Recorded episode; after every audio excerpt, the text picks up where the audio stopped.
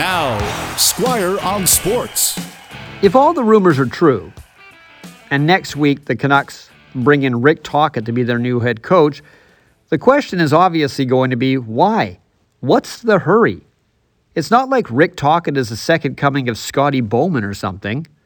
His win percentage as a head coach in the NHL is 475. He didn't have great teams in Arizona and Tampa Bay, but those are his digits. Not very good.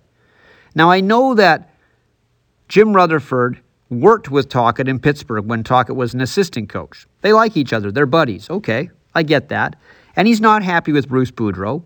And Bruce Boudreau wasn't his guy. Ownership messed that up. They did it backwards, hired the coach first and the GM second. But why not, if you're going to remove Bruce Boudreau, just put one of his assistant coaches in? Have an interim coach the rest of the season. Then in the off season, there might be a lot of good candidates who show up, not just Rick Tocchet. This just seems like a rush job. Are they trying to get Tocchet to get them back in the playoff race? Stay in the Connor Bedard sweepstakes. Take your time. Look for a coach in the offseason. That seems to be the pertinent thing. But with all the rumors, it looks like that Rutherford wants to get his old buddy in here, and he wants to do it right now.